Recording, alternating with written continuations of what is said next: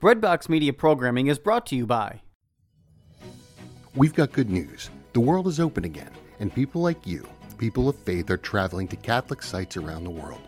Want to travel with exceptional Catholic leaders this fall, next year, or in the future? Are you looking to see specific sites, celebrate traditional Latin Mass, or travel to destinations without vaccine requirements? We are here to help you deepen your faith on pilgrimage.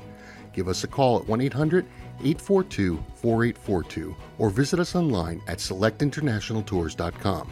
Select International Tours is your pilgrimage company, and we have the perfect Catholic trip for you. Are you looking to serve God and society? Consider putting your gifts to work as a lawyer. Ave Maria School of Law has been educating faith filled lawyers for over 20 years. Ave Maria School of Law is committed to training lawyers to use law appropriately around the moral issues of our time. Visit avemarialaw.edu to learn more about integrating your faith with a law degree.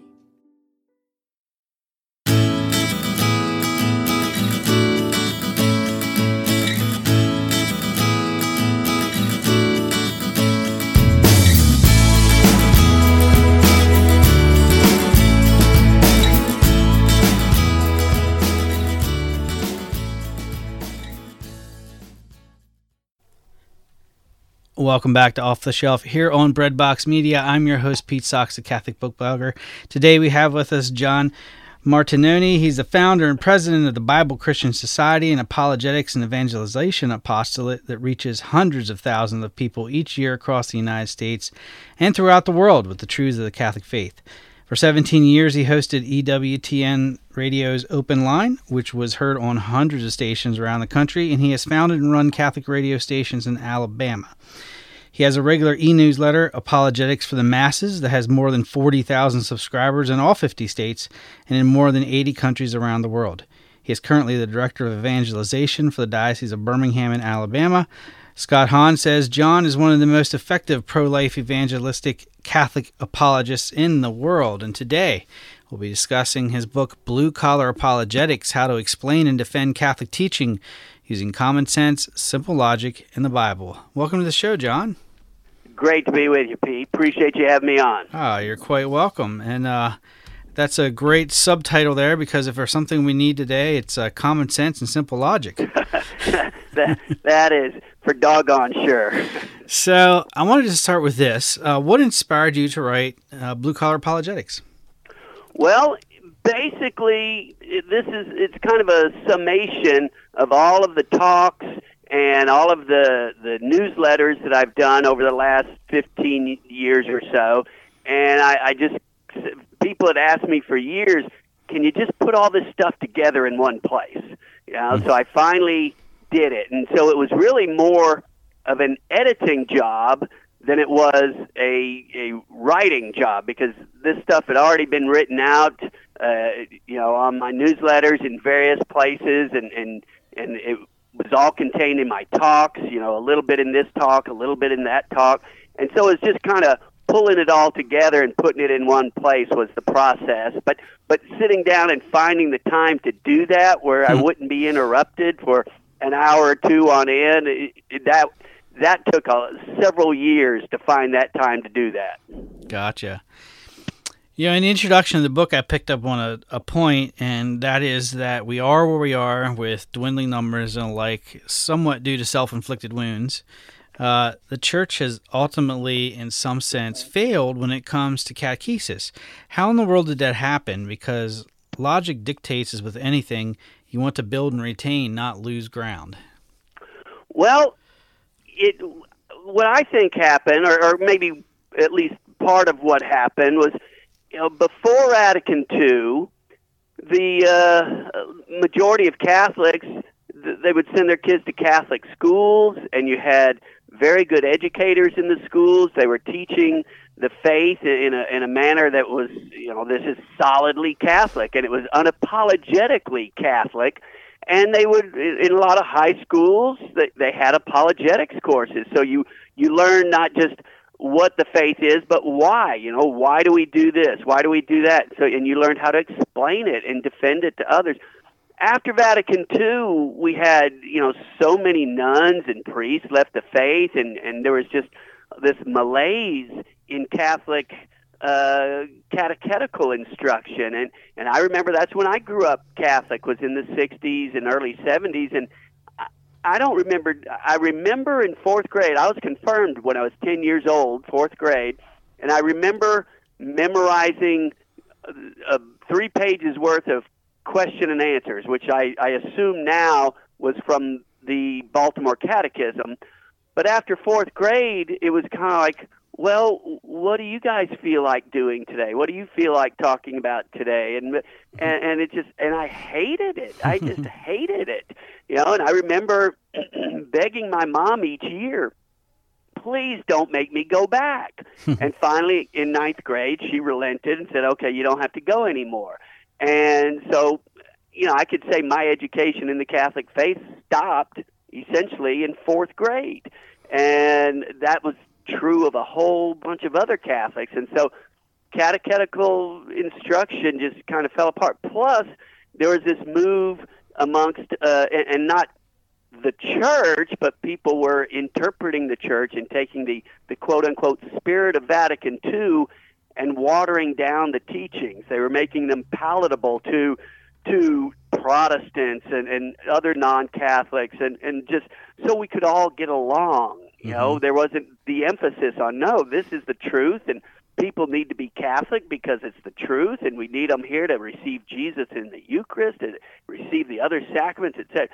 There wasn't that emphasis. It was kind of like, well, yeah, you know, if they're Baptist or evangelical or Pentecostal, that's fine. They believe in Jesus. As long as you love uh, everybody, you're okay. So truth kind of lost out to to love in a sense. Mm-hmm. Um, you know, in, in a a way that, it, as John Paul II said, though, if you don't give somebody the truth, you can't say that you love them. And if you if you you know if you say you're giving them the truth, but you don't give them love as well, then then they're not going to accept the truth. So love and truth have to go hand in hand, and they kind of got split up a little bit there right. in the 60s, 70s, and 80s, and, we're still trying to recover from that. We're not completely recovered, but in in some areas there. Uh, there's been a lot of progress made to where we're getting back to where no, let's focus on what is authentically Catholic. Let's be bold and proclaim it so that others at least have the choice to, to decide, yes, I'm going to do this, or no, I'm not going to do that. Mm-hmm. And before we get into a deep conversation about uh, what the book's about in apologetics, discussing our faith with others can be tough. And a lot of folks just outright avoid doing it. What can you share with us that would help subdue, subdue that doubt, so to speak, and fear? Well, I, I, what I can share with you is that's exactly where I was back in the early 90s when I had just come back into my faith and I was really learning my faith for the first time. And people at the bank I was working at, they, they found out, oh, he's Catholic. And well, here in Alabama, Catholics are three to four percent of the population, and and the the evangelicals, Baptists, etc. They are literally taught in their churches you come across a Catholic, you ask them these questions, and you bring them to Jesus because Catholics don't know Jesus, they don't know the Bible, they don't know that, you know. And so I had people asking me all these questions, and I couldn't answer a single one of them. and so I started, you know, avoiding the Bible folks at lunchtime. Oh, they're sitting at this table. Oh, you know, yeah, I'm going to go eat at my desk. I got work to do, so I'm going to eat while I'm working. Uh, or you know, somebody come up and say Oh, well, I had a question about the Bible and the Catholic Church. Oh, look at the time. I've got a meeting. I I would turn and run. Mm-hmm. but after learning apologetics and getting into why Catholics believe what we believe, I started I'm going to learn how to answer these questions. So I did, and I've developed these these techniques, these strategies, and these these rules of engagement that I have in the book that actually make sharing your faith fun. I, you know, these conversations that I used to avoid like the plague. Well, now I, I'm I go looking for them, or when they come looking for me, I don't avoid them at all because I know now that uh, you know, number one, the Catholic Church has the fullness of the truth, but number two, that this conversation is going to be fun because I'm not going to be on the defensive anymore. I'm going to take the offense and I'm going to ask this person as many or more questions than they're asking me. And I'm going to get to look in their eyes and see them going, uh, well, uh, hmm, I don't know. Uh, well, and plant seeds of the truth with them, which again, I tell people, I say, you you learn this stuff in my book and you make it your own, mm-hmm. adapt it to your own particular situations. You are going to have fun discussing your faith from now on. You will never be afraid again. Mm-hmm. You know, a friend of mine, um, in our men's group recently was at a retreat, and at that retreat, he commented that we can't go out and evangelize if we ourselves aren't versed in the faith. And I tend, I tend to agree with that because it's like anything else.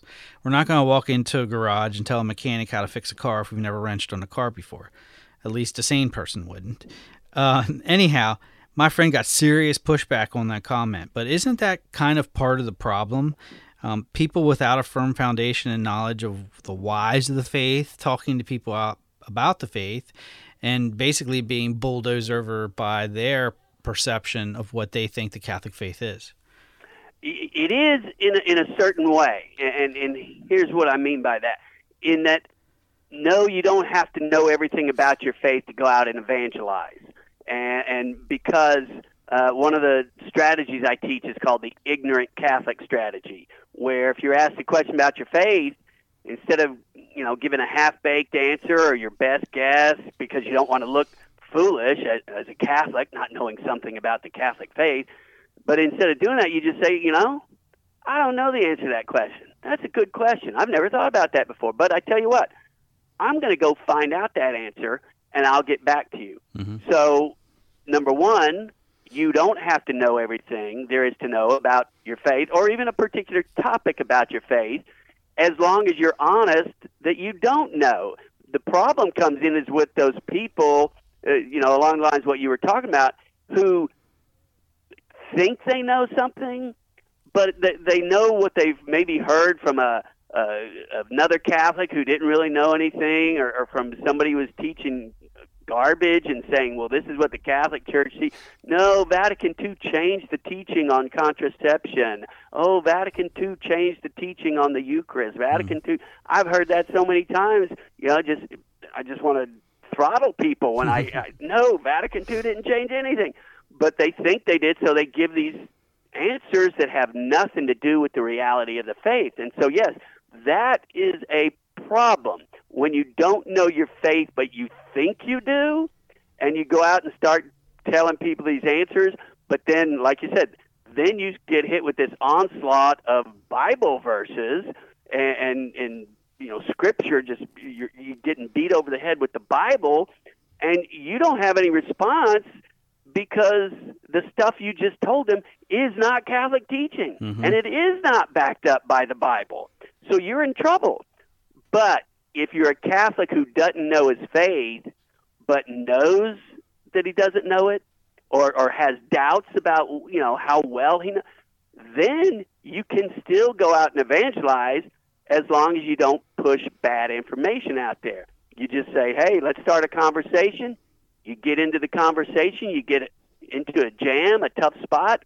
That's where you go all ignorant Catholic. You know, mm-hmm. good question. I don't know the answer but I'm going to find out and I'll get back to you. And then you go do your homework and you get back to them. That's good advice. Um, so I'd like to hit a couple of the topics you cover in the book with our remaining time together. And one of the big ones to me when talking with people of other faiths is Mary. She can be a huge stumbling block when it comes to those, particularly if they're considering conversion to the Catholic faith. So, what are some of the best ways to explain the Church's teaching on Mary? Well, number one, what I tell Catholics is okay, many of the church's teachings on Mary, or the, the dogmas, are not found directly in the Bible. There is biblical evidence for them, but they're not found directly in the Bible. For example, uh, you'll have someone ask you, well, where in the Bible does it say Mary was assumed into heaven, body, and soul? Where is that in the Bible? As a Catholic, you have to be honest. You say, well, it's not. However, if we look at Revelation 12, there's this woman with a body in heaven, and she's the mother of, of the male child who is going to rule all nations with a rod of iron. Who's that male child? Well, that's Jesus. Every Protestant in the world will answer you, that's Jesus. Oh, and who was Jesus' mother? You know, so it doesn't say this is Mary, Mhm. body and soul, but there's evidence. So, um, so what you need to do in those instances, couple things. Number one, where revisit that last question. Where in the Bible does it say Mary was assumed into heaven, body and soul? Huh. Well, let me ask you this, Mr. Evangelical. Where in the Bible does it say she wasn't? Well, okay. Now, now we've got a situation here where you've got your interpretation of the Bible. I've got mine. They're equal under Protestant theology. And so you tell me where it says she wasn't assumed body and I mean, you've got Enoch was assumed body and soul, Elijah was assumed body and soul. There's these uh, couple of witnesses that are at some point in the future that God sends to earth that they're killed and they lay in the street for three days and then they're assumed body and soul into heaven. So why couldn't Mary have been assumed body and soul into heaven? And then, so that's a common sense approach. But then as you learn the scripture and you learn about Revelation 12 and some other places, then you can say, but here's also scriptural evidence of this. So I, I tell Catholics, I say, look, even though there's no direct mention of the Assumption of Mary or the Immaculate Conception of Mary, there is evidence for these things in Scripture. But then again, you use your common sense, you use simple logic, and then you start learning how to use the Scripture, and you can handle every question there is about Mary. Mm-hmm. You know, there are these there's these two lines of thoughts out there that you bring up in the book, Sola Scriptura, the Bible alone, and Sola Fide, faith alone. And I've always felt that these two camps are missing something and that we have the joy of the total package. How do we go about bridging this gap and convincing each of these camps that if they take a little from the other side, they'd have a much more complete faith experience? Well, the the sola scriptura folks, what I show them is number one, there are direct passages in Scripture where Paul, for instance, is talking to uh, folks he's writing a letter to, so let's say the Thessalonians, and he says, "I commend you." For keeping the traditions, even as I have delivered them to you, whether in writing or by word of mouth. And it's like, okay, so in writing, so that's what we would call scripture, and then word of mouth traditions, that's what we would call sacred tradition. Mm-hmm. You know, and, and it says Paul says in there that they are the word of God, not the word of men, these traditions. So you've got direct scriptural evidence that sola scriptura is not correct, but then there's common sense evidence. And I, I, I asked the question, you know, there's a couple questions I asked about sola scriptura. I asked someone, I said, Do you believe that Mark wrote the Gospel of Mark? And everybody says yes. Well, of course I believe that. Uh, well, where does the Bible say someone named Mark wrote the Gospel of Mark? You know, and how do you know it's inspired Scripture? Well, it's it's in the Bible. You know, uh, yeah, okay, it's in the Bible, but how do you know it's inspired Scripture? How does anybody know? I mean, does the Bible say the Gospel of Mark was written by someone named Mark and it's the inspired, inerrant Word of God? No. So, what witness, who are you trusting to believe that the Gospel of Mark is the inspired, inerrant Word of God? You know, sola scriptura, folks, well, you have to go by the Bible alone. But the Bible doesn't tell you. So, who are you believing? Well, when you get down to it, when they really think about it and you make them think about it, they're relying on some authority outside of Scripture in order to have Scripture in the first place. Mm-hmm. And so, like you said, you need not just the Bible, but you need that authority outside of the Bible as well. You need them both together. And then you have the fullness of the Word of God. And, and without that authoritative witness to Scripture, you can't trust that Scripture is what you think it is, the Word of God. Well, who's that authoritative source? Well, let's go back and look at it from history. It, you know, you, you deduce that, well, golly, it's got to be the Catholic Church because they're the only folks who were around in the in the first few centuries. You know, and, and I I tell them I said it was Catholic bishops at these these church councils. Uh, it was Catholic monks copying the scripture by hand. It wasn't Baptist monks. Mhm. It wasn't evangelical monks. It wasn't non-denominational monks. Catholic monks. Everywhere you look, you see the Catholic Church and the Word of God, the Catholic Church and Scripture. So the Catholic Church is our witness. So we need both the church and the Bible in order to have the fullness of the deposit of faith. And then with sola fide, when I when I ask people, I say, okay, you believe that we are saved by faith and faith alone, right? Absolutely, faith alone. I said, so by definition, love has nothing to do with our salvation. And, and, and I get looks, people look at me, I say, well, it's faith alone. Alone means alone. So love has nothing to do with our salvation. So I don't have to love God and I don't have to love my neighbor. But as long as I believe God died for me on the cross, I'm saved. Well, no, that doesn't. Well, it's like, well, you know, if it's faith alone, then love has nothing to do with it. Mm-hmm. So, but I- then I take, I said, look, here's a much fuller explanation or much fuller belief. And I go to Galatians 5 6, which I always tell Catholics if you want a simple, one line explanation or, or, or, recitation of the Catholic belief on salvation, go to Galatians 5 6. It says, In Christ Jesus, neither circumcision nor uncircumcision is of any avail, but faith working through love. So I say you got faith and you got love, and love makes the faith work. So you've got faith and works, but all by the grace of God. Mm-hmm. And there you get, you know, you got your faith, you got the works, you got the grace of God, you got the full picture for salvation, not just either or, but both and. I tell people a lot of times there are a lot of things, differences between Catholic and Protestant faith traditions, is that a lot of Protestants are either or, whereas Catholics are both and. You know, Protestants are either the Bible or tradition. Catholics are both the Bible and tradition. Either Jesus or Mary, and no, Jesus and Mary, or or either Jesus or Mary and the saints. No, Jesus and Mary and the saints. So it's both and, not either or. You cover a lot of ground in this book. It's um, just to give people an idea. We're talking 318 pages of what I would consider a, a great uh, handbook, uh, field guide to apologetics and uh, evangelization, as we mentioned.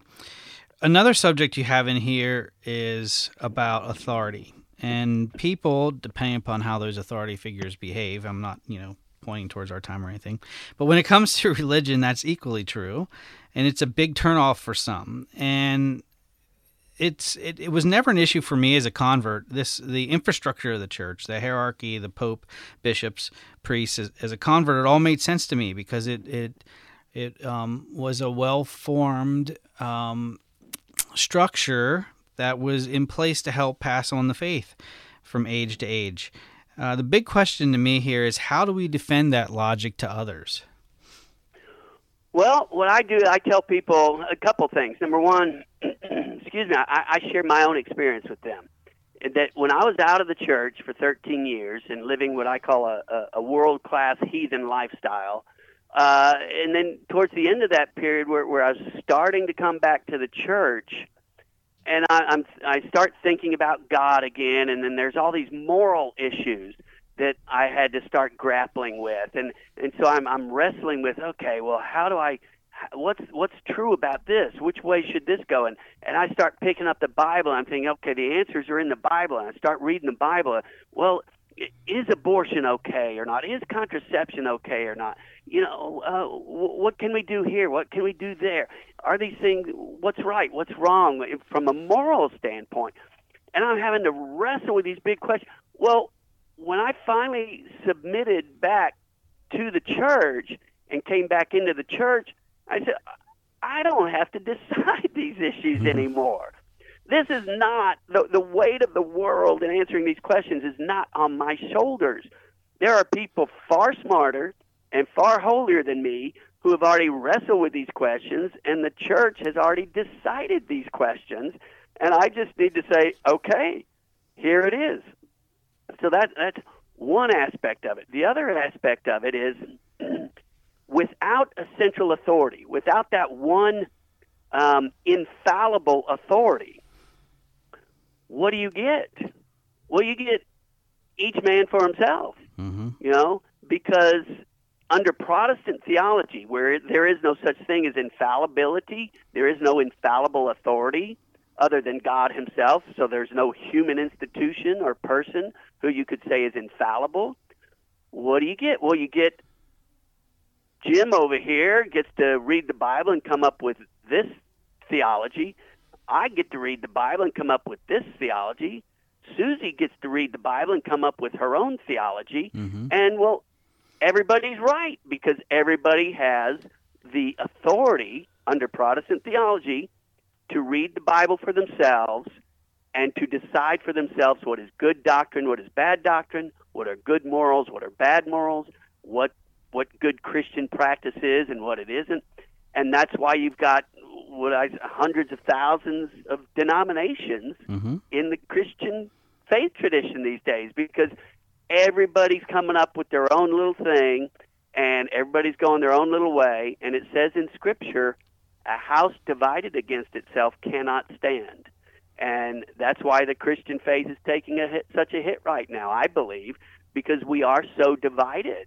Mm-hmm. And with that, without that one central authority that the Bible very clearly indicates, you know, it says, take it to the church. You know, if you've got a, a problem, division between two Christians, you take it to the church. Well, in Protestantism, there's no church to take it to Right. because no no church can give you a binding authoritative decision. In the Catholic faith, we've got the church, and if you've got a dispute, that's why we called councils all over the last 2,000 years because there were disputes. They took it to the church. The church said, "This is the way it is," with the authority given to it by the by Jesus Christ, and the issue was decided. It was settled. But so that's the difference. You get chaos without this central authority, or you have unity because of this central authority. Hmm. John, great book, well written, simple and easy to understand. I think it's going to be a great tool for many. Where can people find your book, Blue Collar Apologetics? They can go to EWTN Religious Catalog, which is EWTNRC.com. And if it doesn't pop up on the home page, which it has been last few weeks, just type in blue collar and it'll take you right to the book. So EWTNRC.com and type blue collar into the search engine and it'll take you right there. John, that's all we have time for today. I want to thank you so much for taking time out of your schedule and spending with us. Any closing thoughts? Well, it was my pleasure, Pete. And just so people know, because you said, you know, it's a thick book, and it is, but each chapter is sort of a standalone chapter. So you can mm-hmm. take it and you can do do something on Mary, learn about Mary one one day, or, or purgatory the next, or or sola scriptura the next. So each chapter standalone. You can divide it up and take as long as you want to soak in each topic and, and really learn it and learn how to to, uh, to share it with others. And with that, you've been listening to Off the Shelf here on Breadbox Media. I'm your host, Pete Socks, Catholic Book Blogger. Until next time, God bless.